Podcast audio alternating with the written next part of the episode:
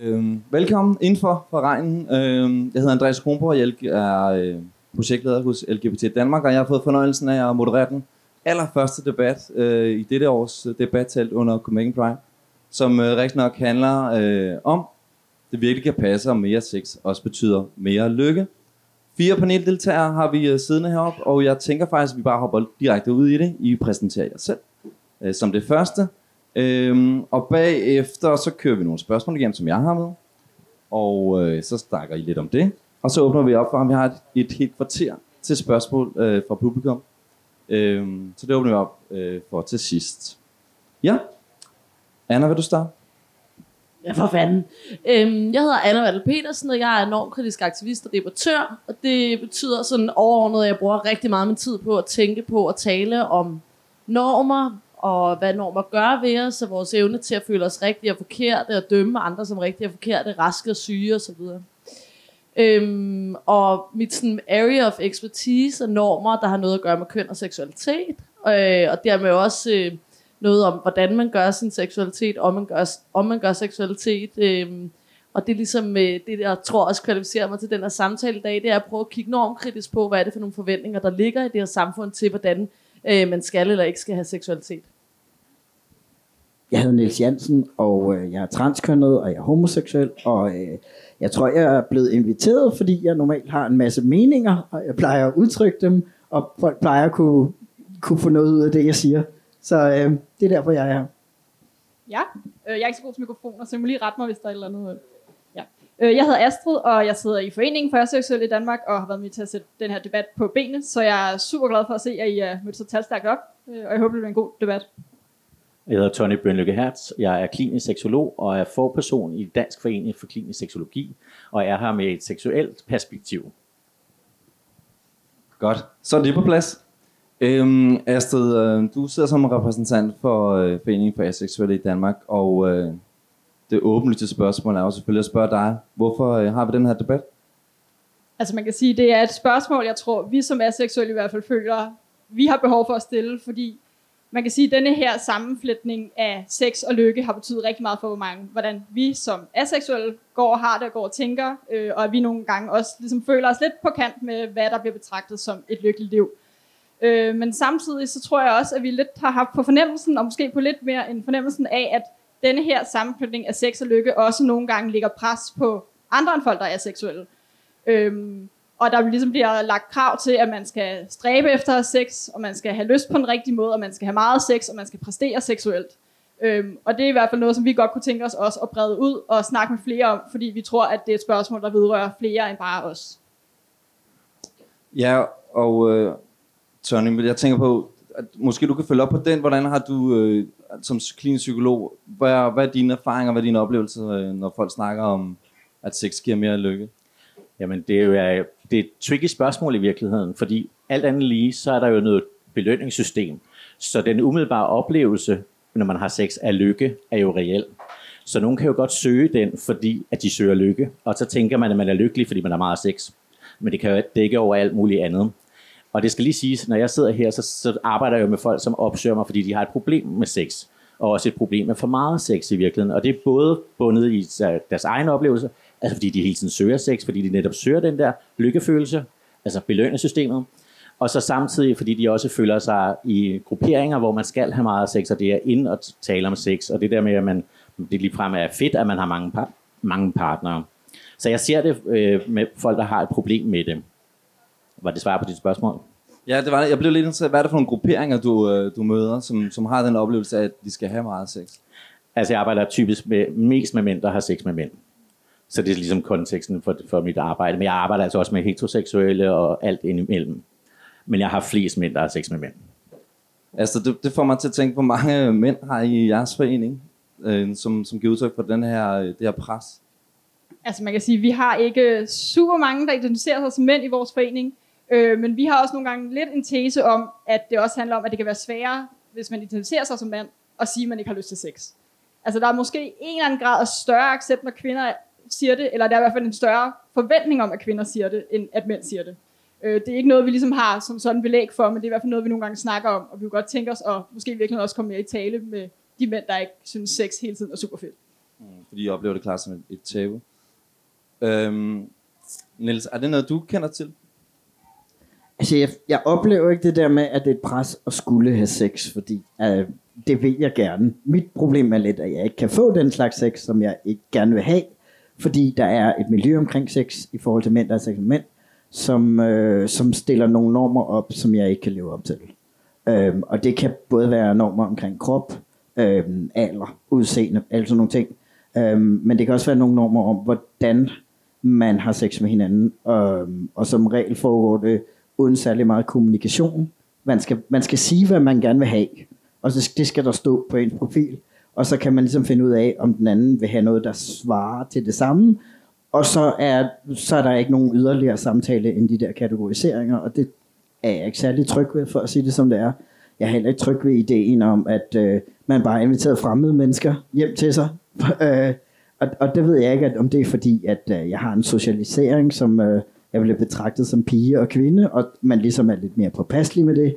Men, men jeg forstår ikke det der med, hvor, hvor mange chancer folk tager og sådan noget. Så, så det er med den der idé om, at man altid er klar, og man altid kan sige, det er det her, jeg vil have, og så er man jo i stand til at, øh, at udføre det der. At jeg forstår ikke helt, hvordan, hvordan folk gør sådan noget. Um, så, så på den måde er det ikke ideen om, at man skal have sex, men det er mere måden, at man, man, har, man kan få det på, som jeg har problem med. Anna, det lyder enormt normativt. Ja. ja. Jamen, det tænker jeg også, det er. Altså, jeg tænker, det, man skulle anstrenge sig meget for ikke at få fat, eller øh, få øje på nogle af de normer, der er knyttet til, hvad sex gør ved ens øh, liv og ens lykkefølelse i ens liv. Ligesom øh, de fleste normer, der har noget at gøre med køn, øh, køn og seksualitet, jo har, at der er en eller anden fortælling om, at det rigtig lykkelige, fede, nemme liv, det er over i sådan cis-hetero og så kan vi så alle sammen på et eller andet spektrum divergere derfra. En, en måde, man kan divergere fra det, det er jo øh, at være aseksuel, og det er jo også det, jeg tænker, der kvalificerer aseksualitet som en, en enorm vigtig del af priden, det er, at det er en meget central norm at divergere fra. Egentlig, at man for at være et rigtigt menneske, også skal være et seksuelt menneske, og et seksuelt menneske på en meget specifik måde. Og det er også det, jeg synes er spændende, at, at aseksualitet i sig selv jo selvfølgelig divergerer, men at, at øh, folk, der, der ikke er aseksuelle, også, ligesom du vel i virkeligheden siger, at også øh, kommer til at støde på den her meget rigide idé om, hvor tilgængelig man skal være i sin egen krop. Ikke? Og, sådan, øh, og, og det har jo altid været sådan, at jeg tænker sådan i gamle dage, så hvis man rigtig skulle svine nogle øh, kvinder til, så vil man sige, at de er frigide. Ikke? Øh, altså, de på en eller anden måde er hæmmet i deres seksualitet. Det er en måde at sige, at du er ikke helt, du har ikke, du har ikke foldet dit menneskelige potentiale helt ud. Øh, så jeg tænker, ja, jeg forestiller mig, jeg ved det ikke, fordi jeg ikke selv bliver ramt af samme marginalisering, men jeg forestiller mig, at aseksuelle, de må møde en, en utrolig modstand øh, øh, i forhold til det ikke at leve op til normer for, vil, hvordan man praktiserer seksualitet, som ligner meget den modstand, som andre LGBT-personer også møder. Ikke? Ja.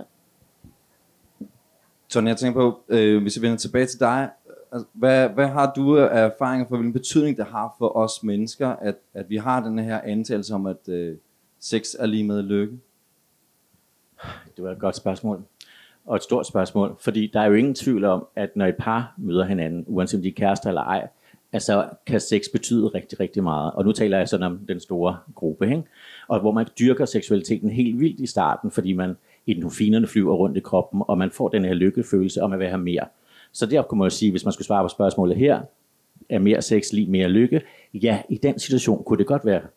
Men omvendt så er der jo lige så mange par, hvor det bliver ulykkeligt, fordi den ene vil mere end den anden, eller fordi det, det bare glider af, og de egentlig gerne vil være sammen, men de ikke kan finde ud af det sammen. Så jeg ser jo flest dem, hvor det bliver et problem, at det er sådan. Og især også, fordi jeg tager arbejder med mænd, der har sex med mænd, og hvis de skal leve op til normen om meget sex, og måske faktisk ikke har lyst til at have meget sex, så føler de sig i den grad udenfor. Og hvad, hvad sker der? Hvad, hvad, kommer, hvad, hvad siger de til dig, når de, når de sidder overfor dig i en, en sådan lænestol, som man vil? Hvad siger, de til, hvad, hvad siger de? Det er en lænestol. jeg har ikke været der. men, nej, men nogen kommer jo, fordi de netop tænker, hey, er jeg normal? Altså, fordi jeg kan jo se i mit miljø, at alle dem, jeg hænger ud sammen, at de knipper til højre og undskyld sproget, øh, hver weekend, og det gør jeg ikke. Jeg, har, jeg vil faktisk godt have intimitet, jeg vil gerne have nærhed, men når jeg går på Grindr eller nogle af de andre, som jeg tænker, Niels refererede til før, så skal folk ligge blindfoldet, de ligger klar, når jeg kommer og sådan noget. Og præstationsangst i sig selv gør jo en ting, fordi man faktisk ikke føler sig tilpas i det der, for man vil godt kigge folk i øjnene og have noget intimitet. Så det, det er mega problematisk for mange. Og især hvis de så finder et, en partner, som også er opvokset i det miljø, hvor de også tænker, at vi skal knippe som kaniner, og man ikke falder ind. Øh, så de kommer jo hos mig, fordi de først og fremmest skal finde ud af, at vi er jeg normal. Og ja, det er man. øh, og så må vi jo kigge på, hvordan kan man så have en seksualitet, og hvordan tør man at stå fast på, at man, vil have den, altså man får den sex, sex, man gerne vil have, hvis man vil have sex. Altså, for det er jo ikke alle, der vil have sex. Kan vi jo se her i panelet. Eller ved de? Og hvordan, ikke? Altså, så, tænker jeg, så det er jo et undersøgelsesarbejde, man skal lave for at finde ud af, hvad er der i virkeligheden, hvad er kernen i det her. Men det primære problem er ofte, at de føler sig ved siden af mm. det på en eller anden måde får man til at tænke på, at der kan være sådan nogle, øh, nogle magtpositioner i det her, de her forskellige forhold, der ligger her. Og, og Niels, du var lidt inde på sådan, det her med egentlig at føle sig udenfor, og øh, i hvert fald skulle leve op på nogle meget normative forventninger til, hvordan man skal ligge blindfoldet i hvilken stilling, eller hvad man nu ellers kan opleve, man får at vide på, på Grindr. Øh, så hvad, hvad, hvad har dine tanker om sådan de om magtpositioner, eller har du nogle tanker om, om det magtposition, der bliver bygget op omkring det? Ja, altså fordi det er jo meget interessant, at det er nøjagtigt de samme magtpositioner, der findes ude i samfundet. Vi er ikke et hak anderledes. Det er, hvis man er transkønnet, hvis man er gammel, hvis man er sort eller brun i huden, hvis man øh, har et handicap, hvis man har alle mulige forskellige ting, så ryger du bare nederst i det der hierarki i forhold til, øh, hvem, hvem der har, får tilbud om sex, og hvem der ikke gør. Og hvilken type af tilbud man får. Fordi hvis det er, at du ligger ned, og så skal du tage til takke med, øh, med, at der overhovedet er nogen, der gider at være sammen med dig. Ikke? Og, og, og det kan godt være rigtig, rigtig hårdt i forhold til, at du, altså, at der er rigtig mange, der faktisk får det dårligt af at være i, i, i de der forventningspres, og folk, der har det dårligt med deres kroppe, og folk, der ikke kan leve op til alle de her normer. Øhm, og, men, men det interessante er, at når jeg snakker med mænd, der er meget smukke og lever op til normerne, så har de det heller ikke godt med det. Fordi de har måske ikke lyst til at øh, have al den her opmærksomhed, og meget aggressiv opmærksomhed på sig. Det er faktisk også ubehageligt. Øhm, så, så jeg er sådan lidt, altså, vi, vi burde være lidt bedre til det her med normkritikken, når vi nu selv er et mindretal. Det burde være til at gennemskue, men af en eller anden grund, så fungerer det bare ikke. Og jeg, stod, jeg tænker, hvad har jeres, jeres perspektiv fra, fra faldforeningen af seksuelle i Danmark øh, på de her, øh, hvad skal man sige, det her med, at sex bliver knyttet til lykke og, øh, og magtpositioner øh, om, omkring øh, seksuel øh, adfærd? Altså man kan sige sådan helt grundlæggende, så synes vi jo, at den der sammenknytning er nederen. Eller, sådan, eller, eller jeg ved ikke, om vi decideret synes, den er nederen, men vi synes i hvert fald, at den skal nuanceres, så den ikke kommer til at være den her universelt gældende lov for hvordan mennesker er lykkelige. Jeg tror, det er der, ligesom vores problem ligger, fordi det gør, at mange af os ikke føler, at vi nogensinde kommer til at være lykkelige, i hvert fald hvis vi skal følge den norm.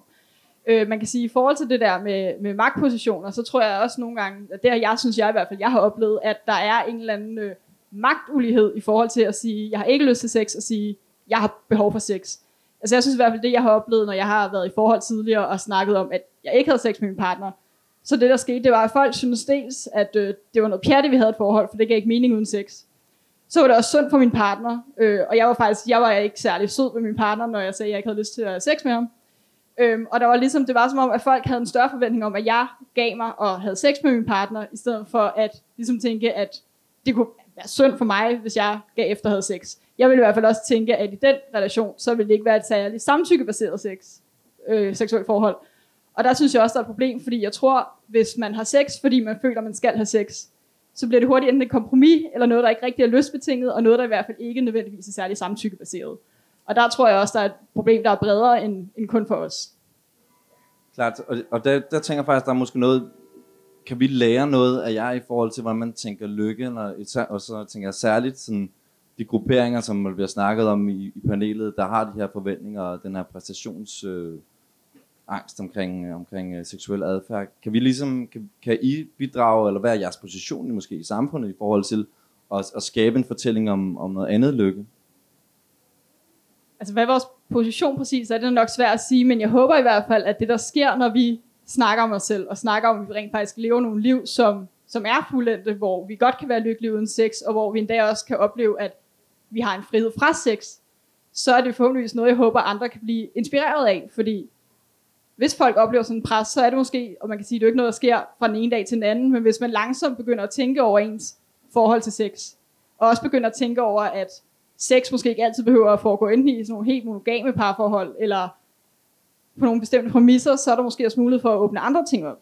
Også for eksempel monogami, og hvordan vi tænker ting som sådan nogle, der hører til, til et menneske. Anna, kan vi ikke lave nogle andre normative øh, regler for, hvordan vi skal have, have vores parforhold op at køre? Nej, jo, det, det synes jeg er et, et, et, et brand god idé, og jeg tænker også på det der med, altså når man spørger, er mere sex, livet mere lykke, så får det mig til at tænke på nogle af de spørgsmål, vi nogle gange bliver stillet. Jeg arbejder enorm, i normsommerne, som er sådan et normkritisk undervisningsinitiativ, og der er der tit folk, der siger sådan noget med, er alle drenge ikke bare vilde og voldelige og sådan noget? Og så, så kan man egentlig få impulser til at sige, nej, ingen drenge er vilde og, vilde og voldelige, ikke?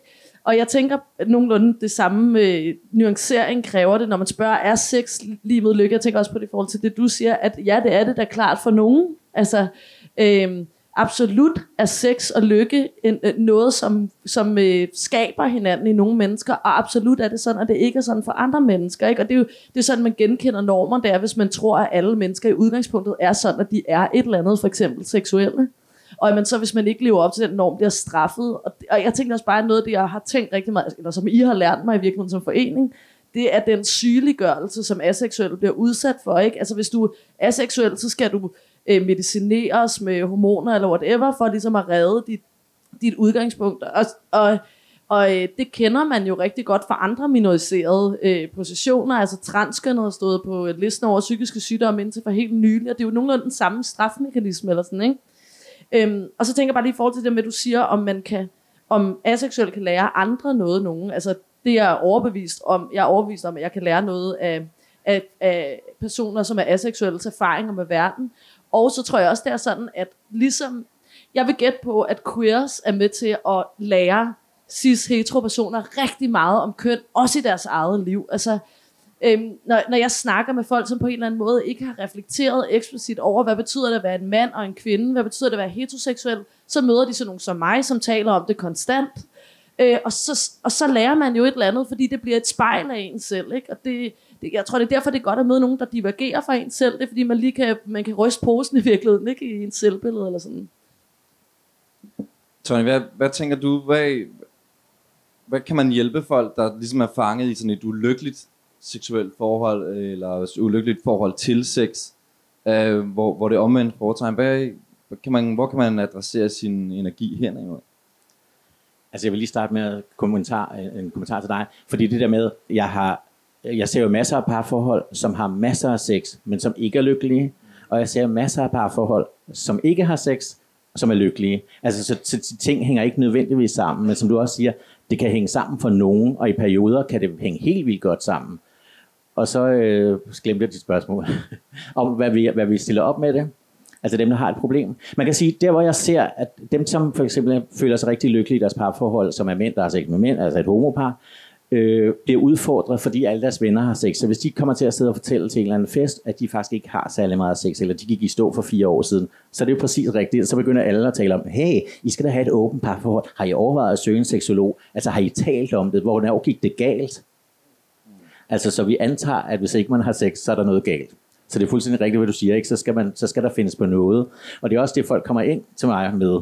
Altså, de vil jo fikses eller have hjælp til at løse problemet. Og nogle gange er, er det jo ikke til at løse, så er det bare, at I har et forhold, hvor I ikke har sex. Så må I finde på noget andet, hvis det, I vil have sex. Altså, men det er også noget med at finde ud af, vil de overhovedet det samme i det par forhold? Var det sådan? Jamen, det får mig også til at tænke på det, som du siger, Anna, ikke? I forhold til det her, den her sygeliggørelse. Vi, man, har man kommer til dig men en antagelse om, at der er noget, der skal fikses.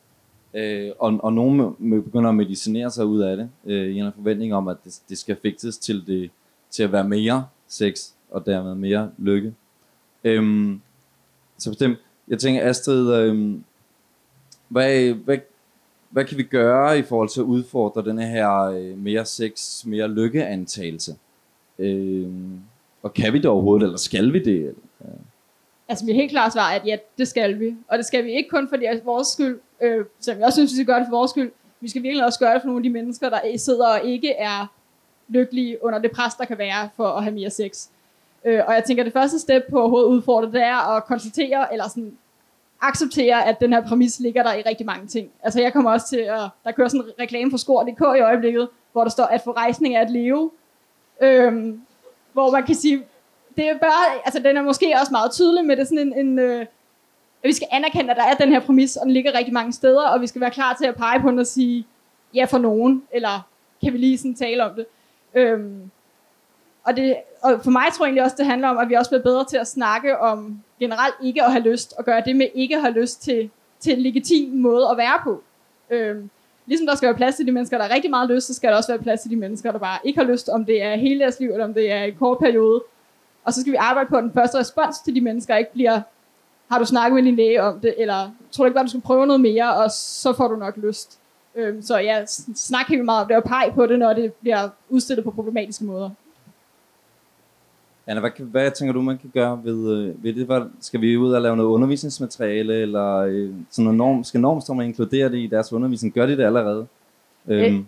Altså ja, jeg tænker klart, at vejen frem, det er at adressere de normer, som fylder rigtig meget, som tvinger os ind i bestemte forestillinger om, hvordan vores liv skal være og gøres og sådan noget.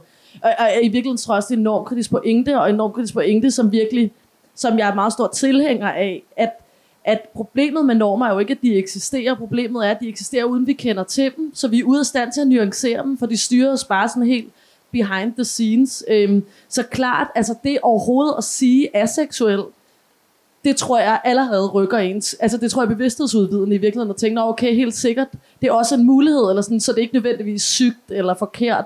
Det er også bare en identitet i verden, der er fuldstændig øh, legitim. Og så tænker jeg på, at der er jo, det, er jo, det, er jo, det er jo voldgrineren at kigge på de der øh, meget tydelige normer. For eksempel det der, jeg tænkte lige på en leg, der, hed, der kunne hedde sådan noget, find en, find en norm. Ikke? Og så den, der fandt flest normer, vil så vinde, og så kunne man tage den der, at forrejsning er at leve. Fordi prøv at tænke, hvor mange seksualitetsnormer der er inde i sådan en sætning. Der er noget med, al sex inkluderer en pik. Hvis der er en pik, så er det den, der skal få rejsning. Hvis den ikke får rejsning, så dur den ikke sådan død. Øhm, øh, som jo både er sådan noget øh, normer om, hvad kroppe er, det er normer om, hvad sex er, det er normer om, øh, hvad sex ikke er. Altså, alt, alt bliver ligesom ekspliciteret i sådan nogle der, og dem er der jo en milliard million af, eller sådan, ikke? Så altså, det første skridt kunne også bare lige være sådan, og det ved jeg ikke, lave, lave lidt pis med nogle af de der idéer, som er så tydelige for os, ikke? Altså, man bliver virkelig pinlig på menneskehedens vegne nogle gange. Man tænker, fuck, hvor sindssygt vi bare ikke er kommet videre end sådan nogle helt, helt dogne analyser af, hvad at leve er, ikke? Ja, vi begynder lige så stille at åbne op for, øh, for spørgsmål øh, ude fra jer, øh, fra publikum. Men, men jeg kunne godt tænke mig lige at, at spørge lidt mere i forhold til det her, fordi nu snakker vi rigtig meget om normer og de her forventninger, vi har til hinanden og sådan noget. Astrid, hvad, Anna er allerede begyndt at fortælle, hvad er det for nogle normer, der, hun, som, som hun ser. Men hvad tænker du der ligesom, hvor, hvor kommer de fra? Hvad stammer de? Hvor, hvorfor har vi dem stadigvæk, så at sige? altså man kan sige typisk det med normer, der gør, at de bliver ved med at være der. Det er dels, at de er usynlige, som Anna også nævner, men så er det også, at vi bliver ved med at gentage dem, og vi bliver ved med at leve efter dem, fordi at det er enormt skræmmende og også lidt farligt at træde uden for dem. Og man kan sige, at det er jo i virkeligheden den ting, som normer gør, som gør, at de kan være rigtig, rigtig faste og være meget, meget svære at ændre på. Øhm, hvor de kommer fra, det synes jeg er et ret interessant spørgsmål. Det er der nok ikke noget særligt entydigt svar på. Men man ser jo også, at ting ændrer sig, og man ser jo også, at det der med for eksempel meget sex, altså hvis du går tilbage i den europæiske middelalder, så var det jo ikke, fordi meget sex var det gode. Der var det jo prokreativ sex, og ellers var det helst forbudt, og så skulle det ikke være på helligdag, og heller ikke på søndag eller mandag, og så var det egentlig kun om onsdagen med dem, du var gift med, og det var sådan. Så, så den der med mere sex, lige mere lykke, er jo ikke sådan en, en eviggyldig ting, men den er opstået på et eller andet tidspunkt, og er blevet, altså jeg har en fornemmelse af, at den er blevet mere og mere kraftige. Også man kan sige, der er kommet, altså der har været en seksuel revolution nogle steder, øhm, man begynder at snakke mere om, at, at kvinder også har lyst, og det synes jeg egentlig er en rigtig, rigtig vigtig samtale at have, at have. Men den skal bare, altså jeg, jeg kan nogle gange blive sådan skræmt af for eksempel fjerdebølge feminisme, fordi den kan være meget sådan, vi skal være helt meget krop, hvor jeg føler nogle gange, at den måde, de gerne vil have helt meget krop på, er bare ikke måske den måde, jeg gerne vil være helt meget krop på, og så bliver min krop sådan lidt, uh, kan jeg også være i det her? Øhm, så jeg tror i virkeligheden også, at måske det er, nu er et ret godt tidspunkt at tage samtalen omkring den her norm, fordi at sex, i hvert fald nogle steder i verden, bliver mere og mere legitimt. Men det skal bare heller ikke gøre, at sex er det eneste, der ligesom så er legitimt. Klar. Øh, hvis jeg har et spørgsmål, så bare op med lappen, så skal jeg nok lige holde øje med jer. Øh, Tony, nu tager du lige en sluk der. Ja. Øh, hvor, hvor tænker du, de der normer kommer fra? Hvad, hvad består de af? Hvilket skab er de lavet af? Ja. Altså, jeg- det, det ved jeg faktisk ikke, hvis jeg skal være helt ærlig, men jeg tænker, fordi det har jo, som du også siger, det der med, og historisk set har det jo forandret sig hele tiden. Altså sex og seksualitet er i en lang forandring, hvis man kigger historisk på det. Så skulle kvinder ikke have sex, så pludselig fik de orgasme. Altså kvinders orgasme er jo en nylig opfindelse, øh, og det er heldigvis.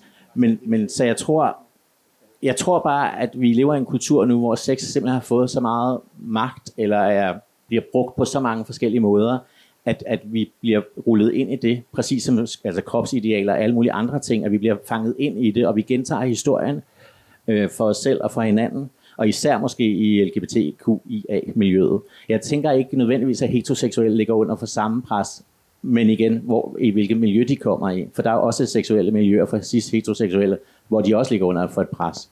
Så jeg, jeg ved ikke, hvor det kommer fra. Jeg tænker bare, at vi, i stedet for at kigge på det, skal vi måske mere kigge, hvordan gør vi noget ved det? Hvordan kan vi handle anderledes i fremtiden? Også fordi man kan sige, det rammer jo også ned i, at nogen, altså vi er jo forskellige, så vores libido fra fødslen er forskellige. Så nogen har bare mega meget lyst, og nogen har stort set ikke noget lyst. Og hvornår er man aseksuel? Er det fordi, der kunne være opstået noget i parforholdet, eller er det noget andet, det handler om? Så man er også nødt til, når, og apropos det der, hvis man kommer ind hos mig, så undersøger jeg først det, for det kan jo godt være, der ligger noget helt andet til grund, for man ikke har lyst til at have sex med sin partner. Altså det er jo ikke nødvendigvis sikkert, at man, man er aseksuel. Så. Øhm, sådan mere refleksion omkring det, Anna, eller hvordan? Fordi jeg lige kom til at tænke på det der med, altså jeg ved ikke, om, om I er enige i det, men jeg tror også, at jeg tænker, at, altså, at en af de ting, der gør, at der er så stærke seksualitetsnormer, er også, at sex stadig er øh, meget knyttet til ideen om reproduktion. Altså, at det sex, man skal have, det skal man kunne få børn af, og hvis man ikke kan det, øh, så øh, er man ikke noget værd rigtigt, eller sådan, ikke? Og, og for bøssers øh, tilfælde, så er det rigtig tit, de får at vide, de er ulækre, eller sådan, ikke? Så skal man svine bøsser til, fordi man ikke kan lide den måde, de har sex på. Og for lesbiske tilfælde, så siger man, at de ikke har sex, fordi at man tror, at lesbiske aldrig... Ja, man tror ikke, der ikke kan eksistere sex, uden der er en pik til stede. Man tror, at alle lesbiske ikke har pikke, og alt muligt pis, I ved, om, om hvad man tror om det. Men, hvad hedder det? Øhm, så jeg tror også noget af det er, at hvis man ikke har sex, så synes man ikke, at man udfylder livet sådan egentlige mål, som er at reproducere sig. Eller sådan, og jeg, derfor tror jeg også, at aseksuelle og og, og, og mange homoseksuelle og biseksuelle bliver straffet nogenlunde på samme måde, som er noget med, du gør ikke det, det er meningen, du skal gøre med dit liv, eller sådan, ikke? Astrid, ja. Og Niels bagefter. Det var egentlig øh, noget, jeg kom til at tænke på lige før, tror jeg, de gange, hvor der blev nævnt noget omkring øh, de her normer, også inden for LGBT plus miljøet, fordi i virkeligheden dengang, der begyndte at være en aseksuel bevægelse rundt omkring i, i verden, og det var så særligt i USA i starten, der var der også nogen, der stillede spørgsmålstegn ved, hvorfor vi overhovedet skulle være en, altså hvorfor skulle vi overhovedet være en del af, af queer-miljøet, hvorfor skulle vi overhovedet gå med i pride, altså en pride-parade, fordi hvorfor, skulle, hvorfor marchere til retten til ikke at have sex, hvor man kan sige, altså et eller andet sted, så kan jeg måske godt forstå, hvorfor det spørgsmål umiddelbart stikker op, men det tror jeg, fordi at de folk, der stillede det spørgsmål, heller ikke havde overvejet, at det var fordi, vi oplevede også, et, et, altså, at der var et normativt pres på os, udover alle de andre overlap, vi så har med, med queer-miljøet, kan man sige. Så på den måde har det også været lidt øh, et clinch med, med det øvrige queer-miljø i virkeligheden, ikke at have lyst til sex. Så det er en form for en dobbelt stigmatisering et eller andet sted, ikke? Altså for mainstream, cis hetero livet, eller mennesker, og, og så for miljøet, LGBTQIA plus miljøet. Niels, hvad, du, Ja. du rakte hånden op, du vil sige noget. Ja, øhm, jeg tror egentlig også, at det for homoseksuelle mænd i hvert fald handler om, at det er faktisk det, vi har til fælles. Altså egentlig har vi i udgangspunktet ikke så meget til fælles, og så har det været forbudt, og så skal vi finde en måde at finde hinanden på, og så videre. Ligesom det, det sociale rum er blevet baseret på, måske. Um, og så også den her idé om, at når man er bøsse, jamen så, så, så er man ikke rigtig en mand, og derfor så skal man leve ekstra meget op til maskulinitetsnormerne for ligesom at kompensere for. Uh, og det er blandt andet det der aggressive seksualitet. Um, så jeg tror, det har, det har meget med de der normer at gøre igen.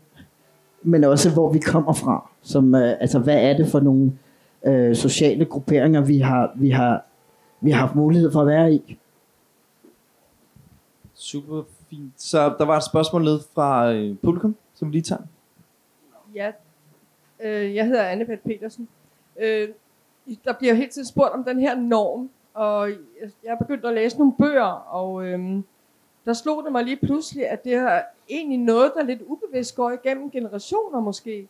Og det er sådan nogle generationsopbrud, vi mærker.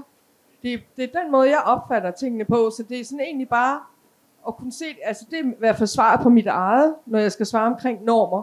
Det er, om det stammer fra, fra barndom, og, hun, og min mor, hun havde det samme problem, og, og jeg kan sådan se generationsmæssigt, ligger problemet faktisk meget langt tilbage. Og på den måde har jeg ligesom prøvet at tage fat i det, og prøvet at arbejde med det. Det, det er bare det, jeg vil sige, egentlig. Så det er sådan nogle nedarvede forventninger, øh, sådan intergenerationelt nærmest, øh, og som vi stadigvæk ligger under for. Hvad kan, hvad kan man gøre som forældre, så, når, man, øh, når man har fået barn, og man ikke har lyst til at videregive det? Tænker, at, tænker, I, øh, tænker I overhovedet noget om det?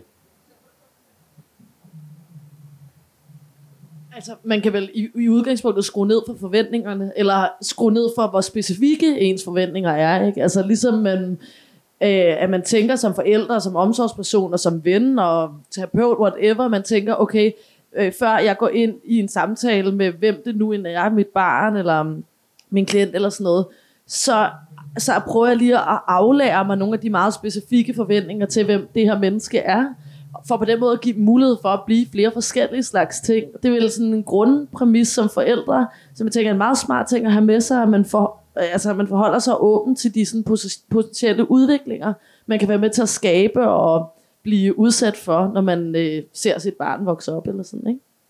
Astrid, du markerer os. Jamen, jeg er egentlig enig, og jeg kommer lige til at tænke på noget, eller på sådan en enkelt ting, man, man, man ikke skal gøre. Eller ej, det er fordi, øhm, min far, han er egentlig super nice, og han er super åben over for, at, at jeg er seksuel, da jeg ligesom begyndte at snakke om det. Øh, men, men der er stadig nogle ting i ham, der sidder rigtig, rigtig grundigt fast omkring også noget med sex og lykke, og også øh, forventninger til, hvad, hvad mænd og kvinder skal være. Så da jeg kom hjem og fortalte om øh, den seneste kæreste, jeg havde fået, så er det første spørgsmål, der stiller, am Astrid, hvad så med det der sex? Hvis jeg må have lov at spørge. Og jeg var sådan lidt, okay, for det første, så synes jeg måske, det er lidt upassende, at du stiller det spørgsmål.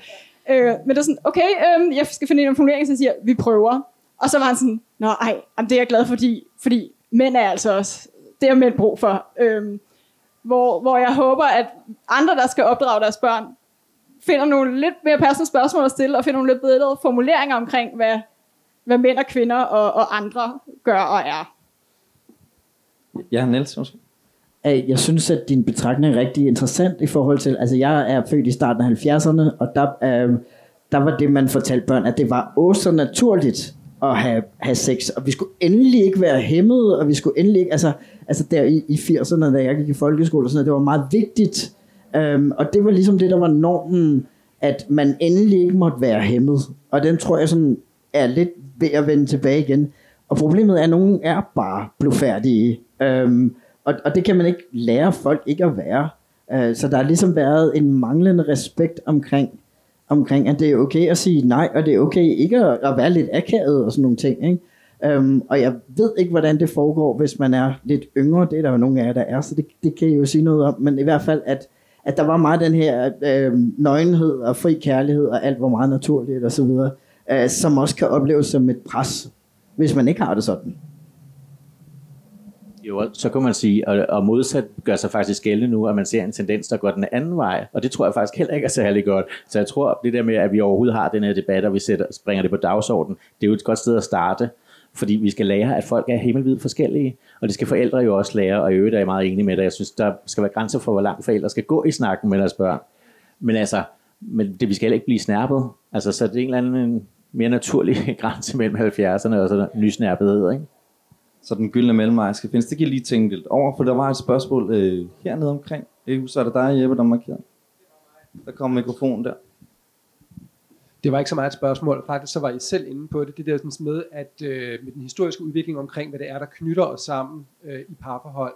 Og oprindeligt så har det jo været, hvad det hedder, altså, så var parforholdet jo ikke et seksuelt forhold alene. Der var reproduktion inden, men det handlede jo ikke kun om, at slægten skulle reproduceres, men man rent bare skulle producere en masse ting. Så det var et arbejdsfællesskab, og i moderne verden, eller den senmoderne verden, som min lærermester ville have sagt, så hvad det hedder, har vi jo arbejdet så ud af det der sådan mere, at man er afhængig af hinanden i et produktionsfællesskab, og at det er det, der får hvad det hedder, familien til at overleve. Man skal selvfølgelig ud og arbejde på arbejdsmarkedet, men det betyder også, at, at det der med at være sammen om at drive gården, eller hvad man nu gjorde, det er væk. Så et af de eneste projekter, der er tilbage i et parforhold, ud over familiestiftelsen for, for, for nogle menneskers vedkommende, er i hvert fald det seksuelle. Og det er også det, man så har som udgangspunkt for, hvordan er det, vi møder hinanden. Det er tiltrækningen for rigtig mange parforholdsvedkommende. Det er tiltrækningen, det er der, hvor man møder hinanden. Øhm, så når man ikke når man ikke har en seksuel tiltrækningskraft, så er det svært for, for en majoritet måske at forstå, fordi de oplever det som meget naturligt, at vores parforhold, vores forældres parforhold, vores søskende parforhold, vores børns parforhold er opstået uden seksuel tiltrækning.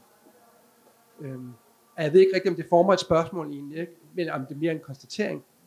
Men jeg synes, at det, der bliver sagt heroppe omkring det der med, at man skal arbejde på, at normen skal i hvert fald ikke være, hvad det hedder, øh, normsættende. Den, den skal være, hvad det hedder, en, noget, der kan være, hvad det hedder, noget, som flertallet har, men det skal være noget, som i høj grad også er med til at sige, det er ikke altid sådan, det er ikke sådan for alle, og det er vigtigt, at vi husker, at der er andre mennesker, som oplever det her som meget, meget hæmmende. Øh, og derfor skal vi være åbne over for, hvordan parforhold bliver stiftet, og hvordan de fungerer. Så en eller anden form for mangfoldig øh, parforholdsdannelse. Men jeg tænker bare sådan, hvis, hvis det er majoriteten, der har det på den her måde, hvordan kan vi så, hvordan kan vi så ligesom opstille nogle øh, muligheder for, for hinanden, der gør, at man kan bryde ud fra den majoritet? Er der nogen af jer, der har et bud på det? Jeg tænker bare på det der med, jeg, altså, jeg, jeg, jeg synes, det er en enormt rigtig betragtning, at der, der er pres på seksualiteten, fordi den står centralt for den måde, vi danner parforhold på, og det er vel også derfor, at det løfter spørgsmål, altså snakke om seksualitet mere nuanceret, det løfter spørgsmål om monogami og om parforholdet som sådan. Altså, hvad er det egentlig, vi skal kunne med dem, vi er kærester med, og dem, vi er kærester med, kommer det måske til at ændre sig en lille smule, så det er en anden form for social relation, man har der, eller sådan. Det, det, det synes jeg også er ret sjovt, at, at det at snakke om seksualitet, så intenst, og det at seksualitet bærer sådan et stort ansvar på den måde, vi knytter os til hinanden på, det gør det fandme også sårbart, eller sådan, ikke? Og samme årsag jo, altså umådeligt vigtigt at snakke om, hvordan at alle mulige forskellige mennesker jo har og praktiserer sex og seksualitet på meget forskellige måder. Øhm, ja, jeg svarer overhovedet ikke på, du, hvad du sagde. Men det var, fordi jeg synes, det var en spændende betragtning. Hvad sagde, hvad og jeg tænker bare, om, om, vi har, om vi kan komme på nogle idéer til nogle mulighed, muligheder for hinanden, som vi kan øh, sådan hoppe ud af den her majoritetsforståelse, majoritetsforståelse af, øh, hvordan sex er centrum for vores parforholdsdannelse og øh, vores relationer til hinanden. Tony, du sidder virkelig og tænker, kan jeg sige. Ja. Der er, okay, der er spørgsmål. Lad os tage det så. Øh, det er ikke så meget spørgsmål. Det er egentlig lidt mere øh, en kommentar til det, du siger med, hvad kan vi gøre øh, ved det her. Jeg vil sådan helt basalt sige, prøv at arbejde med formuleringer. Prøv at gå fra ord som, øh, som når til ord som hvis. Når du sådan der, altså når I så skal til at være sammen, når du får børn, når du bliver gift, ja der, ja der, ja, og sådan, når I ligger og et eller andet, afhængig af hvad det er for en samtale, man har, prøv at arbejde med at formulere den som, hvis I nu, og, og, og hvad nu hvis sådan, og har I overvejet, altså læg den, læg den op på en måde, så det ikke er noget, man antager, at sådan er det bare. Jeg tror, man kan komme rigtig langt med bare at prøve at arbejde med sine normer inden for formulering, hvordan vi snakker om det her. Klart, og, og øhm, det er i hvert fald noget, som normkritikere, de, de kender rigtig godt til, ikke? Altså det her med, hvordan sproget rent faktisk former en forventning til hinanden også. Så det er jo noget, man sagtens skulle arbejde med. Du markerer, Astrid.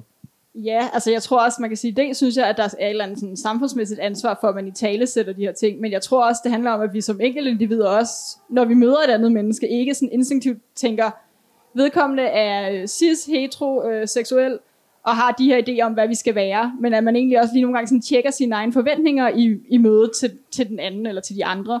Øhm, så vi også ligesom på den måde, i stedet for altid at forvente, at vi ved, hvordan tingene kommer til at spille sig ud, eller tænke, nu går vi den vej, alle andre går, så lige være sådan, hey, hvad vil du egentlig gerne med det her? Hvad er det, du har lyst til? Altså, det er jo nogle ret simple spørgsmål, man skal stille hinanden, og så turde tale åben om. Og så skal vi jo ligesom skabe det rum, hvor man kan tale åben om tingene. Okay, der var et spørgsmål med fra... Ja. Øh, jeg tænker, kunne man ikke øh, se det som en mulighed måske, og altså vi snakkede noget mere med hinanden, og hvad vi egentlig forventer, hver især, og hvordan man ligesom, altså, bryder ud af de her normer. Altså, at kigge på, jamen vi er forskellige, vi har forskellige tilgange, men nogle gange bliver det for nemt. ligesom du snakkede om før, det her med, at, øh, at man kom øh, oftest til, at så lå den her norm i baghovedet, ikke? Øh, det synes jeg var vildt fedt, det du sagde. Øh, fordi tit så vil jeg styre af ting, det kan jeg i hvert fald se på mig selv, ikke? At, at jeg tit får faret en masse ting ind under gulvtæppet, fordi jeg ikke føler mig øh, som en del af samfundet, fordi jeg måske har en anden måde at være på, eller tænke på, som ja, normen har, eller hvad man siger, ikke? Så jeg tænker, kunne man ikke altså, snakke mere med hinanden? Øh, altså, jeg synes, det var fedt det her, du, med, at du sagde, at du øh, underviste i det her med sund norm, eller hvad det var, du sagde. Øh, det kunne jeg godt tænke mig at se noget mere af, sådan rundt omkring, fordi jeg synes, jeg mangler øh, specielt sådan ude i yderområdet i Danmark, ikke? Altså, nu bor jeg jo ikke i København, så det kunne være fedt, at det blev spredt mere ud, og hvad kan man gøre egentlig, for at det kommer mere ud? Hvad kan vi gøre herude? Det kunne jeg godt tænke mig at høre noget mere om. Altså, jeg kunne også godt tænke mig, at det kom noget mere ud, og der er jo heldigvis rigtig mange ud over dig og mig, der synes, det er en god idé at snakke om, om øh, normkritik, og også lave meget undervisning, eller sådan LGBT Danmark arbejder på, på projekter, som er orienteret mod undervisning, og LGBT Ungdom gør det, og Sabar gør det. Der er rigtig mange, der er enige i, ligesom vi er nødt til at komme øh, ud på stepperne i forhold til undervisning, eller sådan. Og, og jeg kommer egentlig til at tænke på det med, altså hvad kan man gøre for, at øh, majoritetskulturen i forhold til seksualitet ikke kommer til at dominere fuldstændig. Jeg tænker altså, øhm, øhm, foreningen af seksuel i Danmarks blotte eksistens i sig selv gør noget. Altså, fordi så har man jo snakket om det, man har tænkt over det. Lige snart man har læst ordet aseksuel, så er man et skridt nærmere på ikke at være helt unuanceret, øh, og, og ligesom vade over andre mennesker med ens egen idéer om, hvordan et rigtigt menneske fungerer. Ja. Jamen, jeg tænker også, det er den samme kamp, som vi alle, alle bogstavskombinationer har været igennem. Nu er det bare den nyeste kamp. Og jo mere oplysning, altså igen, det vi sidder her, det er, de har dannet, der er dannet en forening, og jeg tænker, nu er jeg forperson for øh, seksologerne, øh, og jeg har i hvert fald inviteret, eller jeg forestiller mig, at vi skal lave noget samarbejde, fordi jeg tror, der er rigtig mange seksologer, som ikke nødvendigvis er særlig opmærksom på det her. Så jeg tænker, det er små skridt, men jo mere oplysning, jo mere vi kan imødekomme, når folk siger, hvorfor skal de overhovedet være med i Pride'en? Altså, så, så jo os, som ved lidt, eller som måske er indforstået, kan måske forklare, hvorfor er det vigtigt. Altså man kan sige, jeg sidder også som aseksuel og håber lidt, at, at det der med, at sex og lige lykke, eller de to hører sammen, også ligesom bliver en del af, af populærkulturen, eller det bliver en del af litteraturen og tv-serier, sådan, fordi jeg synes tit, i hvert fald sådan noget romantisk komedie og sådan noget, som jeg så godt nok heller ikke ser særlig mange af, men peaked på, på det opspil, der har ligesom været gennem hele filmen mellem to personer, det er de har sex. Og så, man ligesom sådan, så har vi klimaks, hvor man, hvis man kunne få nogle lidt flere forskellige fortællinger, og også fortællinger om folk, der ikke er ens i lyst og ens i køn, eller, eller jo, de må godt være. Det var, undskyld, det var en forkert formulering. Det var ikke det, jeg ville sige. Men i hvert fald, hvor der er noget mere diversitet end mand, kvinde, sex, klimaks. Øhm, ja, Ja, vi kan lige nå det sidste fra, øh, fra Blucom, og så øh, tror jeg faktisk, at vores tid er ved at være gået. Ikke? Jeg er meget glad for det, du siger, Astrid. Jeg, jeg sad faktisk lidt og tænkte på, at vi mangler fortællinger om, hvad, hvordan, hvordan par møder hinanden, når det ikke er den seksuelle fortælling og tiltrækningen, med det hedder, den, øh, den erotiske tiltrækning, der indgår som basis for parforholdet. Altså jeg meget tænker på et, et par, jeg kender, hvor grunden til, at de er sammen i dag, det kan godt være, at de har sex. Det kan også godt være, at de bare er et par mennesker, der sidder og har noget andet fællesskab, nemlig at de spiller World of Warcraft. Altså der er mange måder at mødes på, og mange ting at have et fællesskab omkring.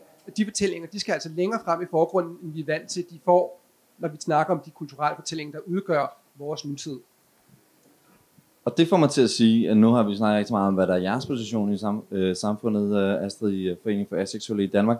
Men jo, det du så siger nu hernede fra publikum, det er jo, at jeg løfter op og siger, vi har nok alle sammen et samfund. Det handler om, hvad vi ser i fjernsynet, det handler om, hvad vi læser, det handler om, hvad vi bliver undervist i, og det handler om, hvordan vi øh, agerer med hinanden i familier. Øhm, så med den slutnote. Tak fordi I kom. Lad os give dem en hånd.